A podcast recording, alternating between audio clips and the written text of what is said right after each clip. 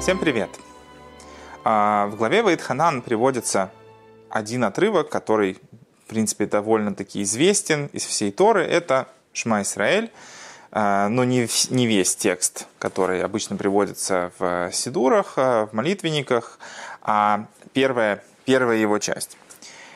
Э, несмотря на то, что этот отрывок и следующий, э, и вторая часть Шма – это то, что получила статус текста, который как бы каждый еврей обязан повторять утром и вечером, и у ахидов нету такой обязанности. Тем не менее, этот отрывок не просто так занял такую как бы функцию постоянного напоминания и заявления. В нем есть важный урок, который любому человеку, в принципе, хорошо бы помнить.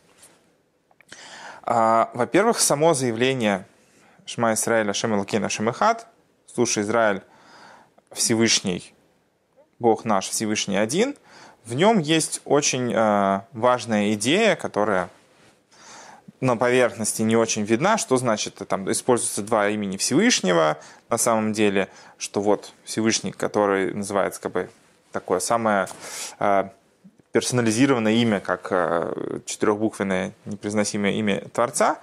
Э, Бог наш э, – это тоже имя Творца. В чем тогда разница? Что, зачем упоминается Всевышний под одним именем? Говорится, что вот это Бог наш, что тоже упоминается имя Творца. Не некое абстрактное название Бога, а именно одно из его имен. То имя, которое употребляется в, в описании сотворения мира, да, решит бара элуким тоже здесь э, Шма Исраэль, Шем Элокейну, да, то же самое имя. А, для чего это вообще приводится и в чем здесь как бы заявление?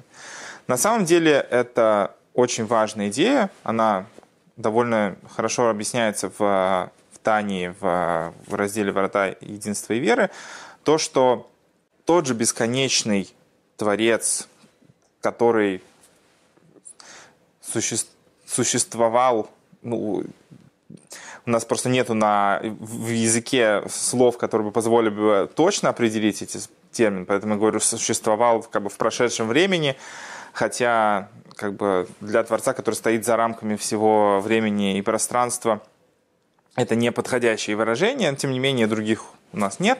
А, творец, который существовал до сотворения мира, до, суще... до сотворения вообще чего бы то ни было, даже до существования как бы, пустоты, пространства и вообще всех идей, как абсолютная, абсолютная бесконечность.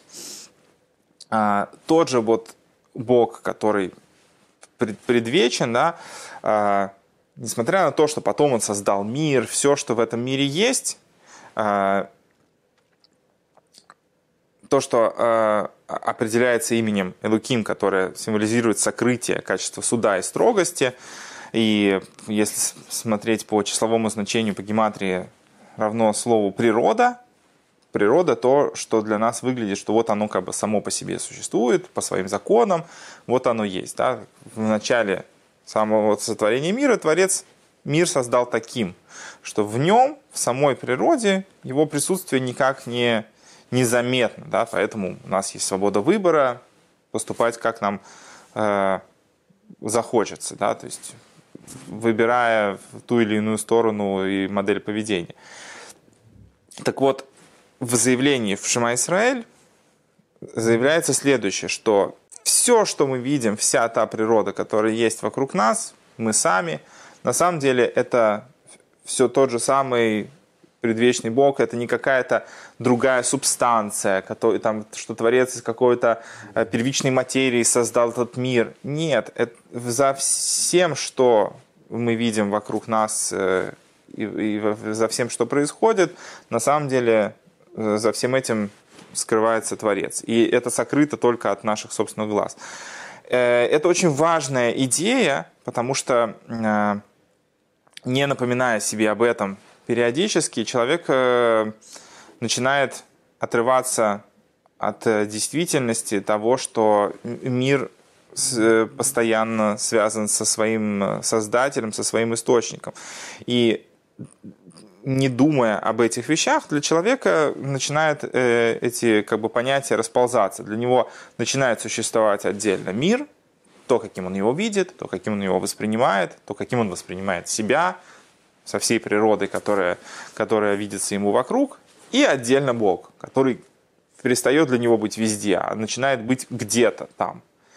Не в том плане, что это становится заявлением человека, а это то, каким образом человек начинает, даже не заявляя себе об этом, воспринимать э, себя и действительность. Поэтому, если человек хочет ощущать единство с Богом э, и следовать э, по-настоящему путям Всевышнего. То есть, например, когда человек обращается в молитве, он должен обращаться к Богу в молитве, а не э, какому-то своему выдуманному восприятию Творца, да, не, не придавая ему форму там, человека, не наделяя его человеческими качествами. В молитве человек, например, должен обращаться э, к Творцу, так, такому, как он есть. И когда для человека начинают эти вещи разделяться, э, э, материальная реальность и, и Бог, то э, его понимание того, чего от него хочет Творец, какая ответственность на нем лежит, оно начинает меняться. То есть изначально как раз это, это и было, можно так сказать, ошибкой людей, откуда вообще появилась идея идолопоклонства, поклоняться чему-то, кроме Творца, если изначально Творец сотворил Адама, общался с ним, да, то есть не было таких как бы идей э, изначально человека. Именно из-за того, что люди начали воспринимать, что мир вот живет по каким-то своим законам, что в нем есть какие-то силы, которые, э, которые тоже нужно уважать, помимо там Бога, который за всем этим стоит, что нужно э, вот этому нисходящему э, порядку, то, как божественный свет раскрывается до физической реальности, тоже как это уделять какое-то внимание. Э, и в конце концов это привело к тому, что люди начали там, поклоняться Солнцу, Луне, другим там, силам, э, которые начали наделять их своей собственной свободой э, выбора, что вот я там, буду молиться там, таким-то божествам, они мне что-то дадут. Постепенно уходя вообще от идеи того, что есть Творец, который стоит за всем этим. Вот. И поэтому помнить об этой идее э, очень важно, и без этого человек может легко как бы потерять путь потерять э, видение того, к чему, э, в каком мире на самом деле он живет. А осознание действительности, оно очень важно, потому что иначе человек начинает попадать в сказку. Да? То есть э, не воспринимая реальность такой, какая она есть, э, не давая себе четкого понимания, кто ты, что ты, какое место ты занимаешь э, в мире, то, куда ты идешь, оно становится не тем, куда ты хочешь попасть. Как бы, если человек, например, не видит проблему, а думает, что проблема в другом, пытаясь ее решить, он, по сути, решает не проблему, а то, что он думает, что является проблемой. Поможет ли ему это?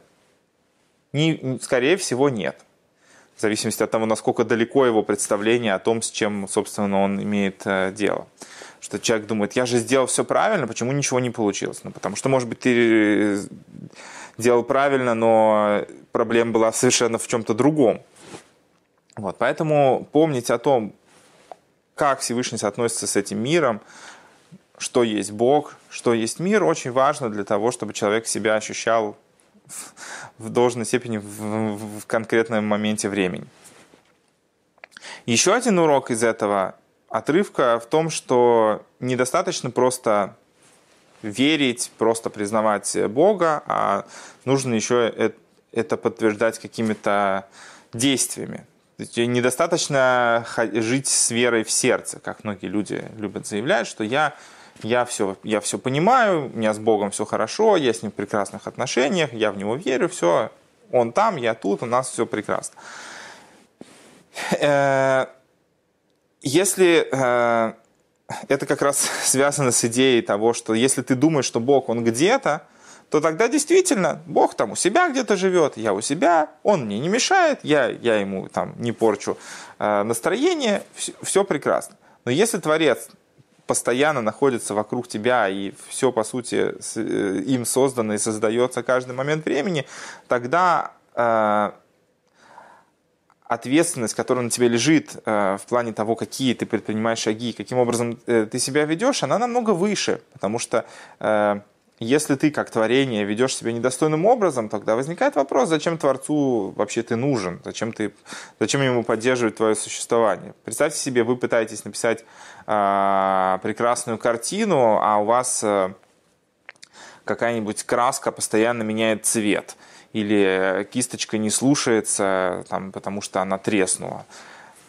Если вы можете добиться вы не сдерживаете, не сдерживаемы никакими ограничениями, то вы, вы будете стремиться к абсолютному совершенству, чтобы все было в точности, как запланировано. А, у Творца нет каких-либо границ в том, чтобы а, стремиться к тому, чтобы все было полностью в соответствии с его замыслом. Поэтому на человеке лежит большая ответственность э, то, каким образом он себя ведет. Чем больше человек осознает свою связь и свою потребность, чтобы Всевышний к нему был расположен, э, тем больше человек в состоянии изменить свое поведение и начать себя вести должным образом. Там, не только в духовных сферах, но и в физическом, да, то, то, как он разговаривает, то, каким образом он себя ведет, осознавая, что Бог не где-то, а что постоянно за ним следит, и э, от его поведения меняется все вокруг, для него и для мира вокруг тебя. Э,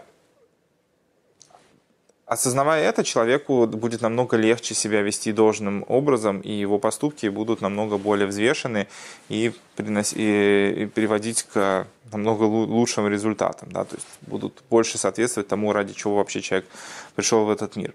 И поэтому недостаточно просто э, просто что-то заявить, просто придерживаться какой-то идеи, сказать, вот, я себе нарисовал картину, и этого достаточно.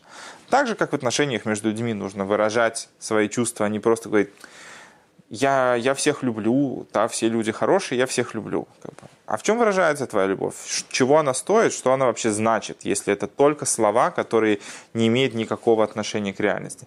Также, э, поскольку Творец не, не, не существует где-то отделенно от этого мира, а является, мир является частью Бога, поэтому э, если человек заявляет о том, что у него есть какие-то взаимоотношения с Творцом, нужно выражать их в том, каким образом ты э, живешь э, то, то, и каким образом ты себя ведешь. Поэтому этот отрывок, несмотря на то, что у нахидов нет обязанности произносить его каждый день, тем не менее идеи, которые в нем заложены, они очень важны для того, чтобы помнить о них, и если в этих вещах происходит какой-то сбой, напоминать себе об этом периодически хотя бы.